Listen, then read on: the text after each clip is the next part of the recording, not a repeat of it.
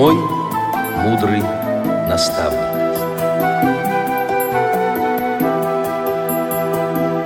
Здравствуйте, уважаемые радиослушатели! С вами ведущая Циндема Бойко и звукорежиссер Олесь Синяк. А в гостях у нас по скайпу Василий Петрович Смирнов, заслуженный работник культуры России, преподаватель музыки, руководитель хора, духового оркестра Гризовецкая школа-интерната для слепых и слабовидящих детей. Здравствуйте, Василий Петрович. Добрый вечер. Василий Петрович, у меня, у меня вопрос к вам. Вот скажите, есть, бытует такое вот э, э, мнение, что э, не поющих э, детей нет. Насколько это правда? Не совсем это правда. По моей практике. Пойдем можно, но прежде всего слух должен быть. А были такие у вас ученики, которые очень хотели петь, играть, а, к сожалению, вот э, способностей таких не было? Как с такими поступали? Зачем мучить его и себя? Я им говорю, это на, на той же психике а, отразится, что ты вот такой нехороший, ничего-то не можешь. Не надо ты, ты делать то, что у тебя точно получится. Я знаю, что у него ничего не получится, но чтобы он точно сам убедился. Ну вот и, да, на, на, вот, вот так это надо делать, давай, ну-ка, ну-ка, давай. Им-то сначала кажется, ой, я сейчас как возьму, да как, взыграю. Я отказался от э, программы Кабалевского. Я видел и слышал, как он сам эти уроки вел. Там скука была среди учеников. Хотя он сам, конечно, прекрасно говорил, напевал, что-то наигрывал. Я даже такую формулу Кабалевский отучил петь в школу. Там рассказы такие. Ну, я все смеялся. Он, он долго во втором классе, втором классе доказывал интонационную основу музыки. Музыковеды к этому стопроцентно не приходят. И, и что еще хорошо, что меня никто не съел здесь. А я создал свою программу, где уделено с самого раннего детства большое очень внимание пению и развитию слуха. Первые навыки сольфеджа, попадание на разные ступени, точное повышение или понижение на полтона и на тон. Вот вспомни такой-то звук, вот спел, а теперь повыше на полтона или понизь, спой. Гамму пели по очереди, скажем, по звуку или по два звука, вот так цепочкой – и все время развивались путем канонов. Каноны, я знаю, что в старинных школах каноны это все. Я сейчас их учу. Надо канонов много очень петь без сопровождения. Вот этим канон это самое главное оружие, которым мы пользовались. И на хоре, конечно, прежде всего очень много упражнений на развитие слуха, чем занимается сольфеджио. Все рассчитано было так, чтобы наши ученики, они же не качали музыкальную школу, но что были подготовлены не хуже, чем музыкальная школа. И в смысле сольфеджио, и мус-литература я в старших классах вел. Просто настоящую мус-литературу. Вот это особая была программа. Сейчас ни, никто ее не запрещал до самого последнего момента, потому что были успехи видны. Да я ушел, она перестала, конечно. Скажите, пожалуйста, а никто не пытался перенять вашу программу? А кто сейчас, как говорится, кому это позволят? Не знаю. Кто будет этим заниматься? Никто не будет. Это все равно надо, да, это вот правильно Вадим сказал, что это надо одному человеку все время делать. Да, Василий Петрович, а вы начали работать ну, то есть уже продолжили, скажем, да, потому что вы начали работать еще преподавать, так скажем, будучи школьником. Хотелось бы понять, вот, как, какой был подход у вас к незрячим детям, какие-то особые методики использовались, вот, потому что э, я слышала такое мнение, что в оркестре незрячим людям очень сложно бывает, и э, все-таки надо видеть э, дирижера, как вот э, как вот этот момент у вас как?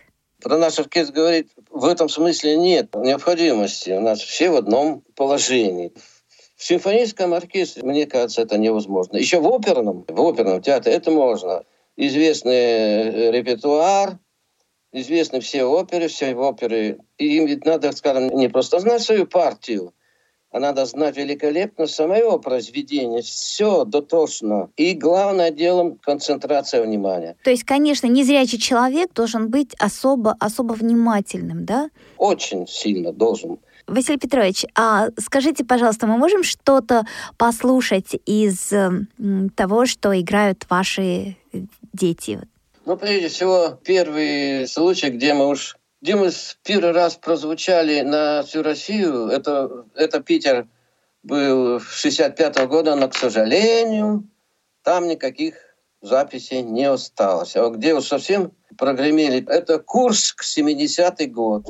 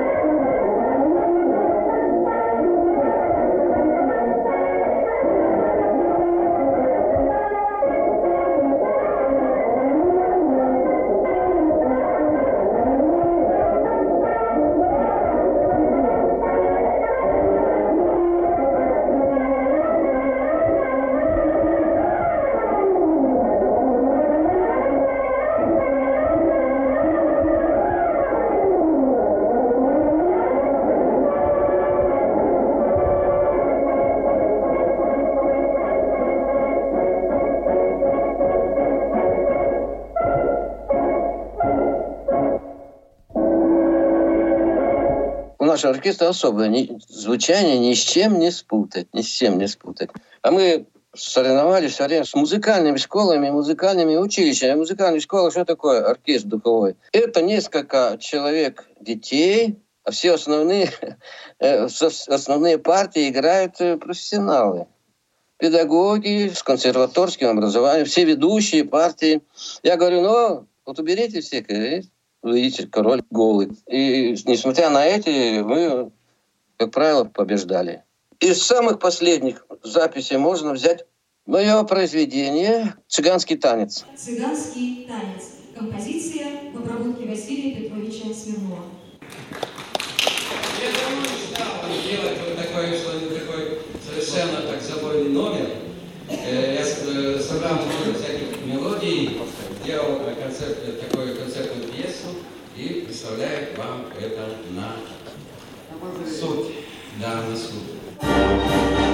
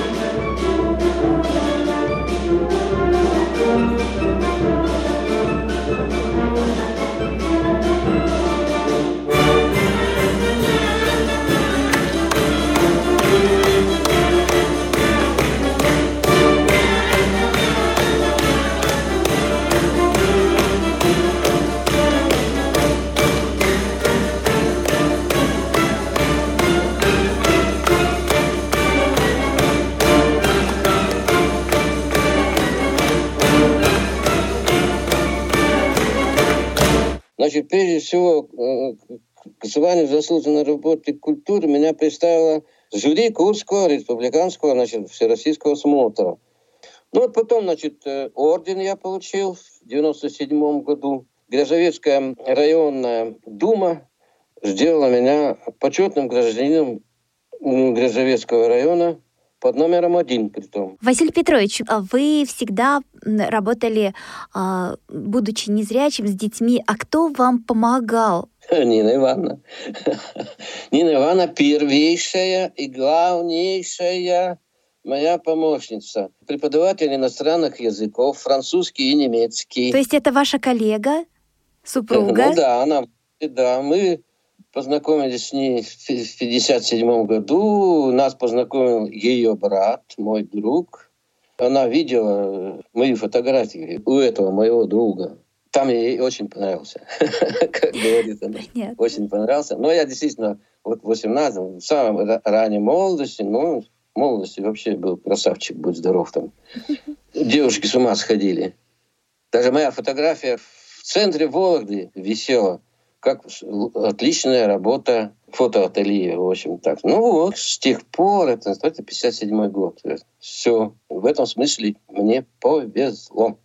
После училища меня хотели, значит, э, в Гнесинскую, но я не поехал.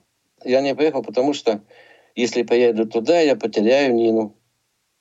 Правильно я и сделал, и в 61 году мы поженились. У нас как раз ушла учительница э, иностранных языков, немецкий у нас в школе ведется, значит, она стала с сих пор педагогом с 61 года. Двое детей у меня. Юля, младшая дочка, она пианистка, а старший сын у меня погиб. Он у меня кончил специальную музыкальную десятилетку для одаренных детей при Санкт-Петербургской консерватории, потом кончили консерваторию, погиб в ДТП. И только начал работать, и, как, как сказал директор колледжа, на взлете, погиб на взлете. Вы можете представить, что это было? Гаврилин, стихи Шульгиной, «Мама», партия фортепиано Юлия Смирнова.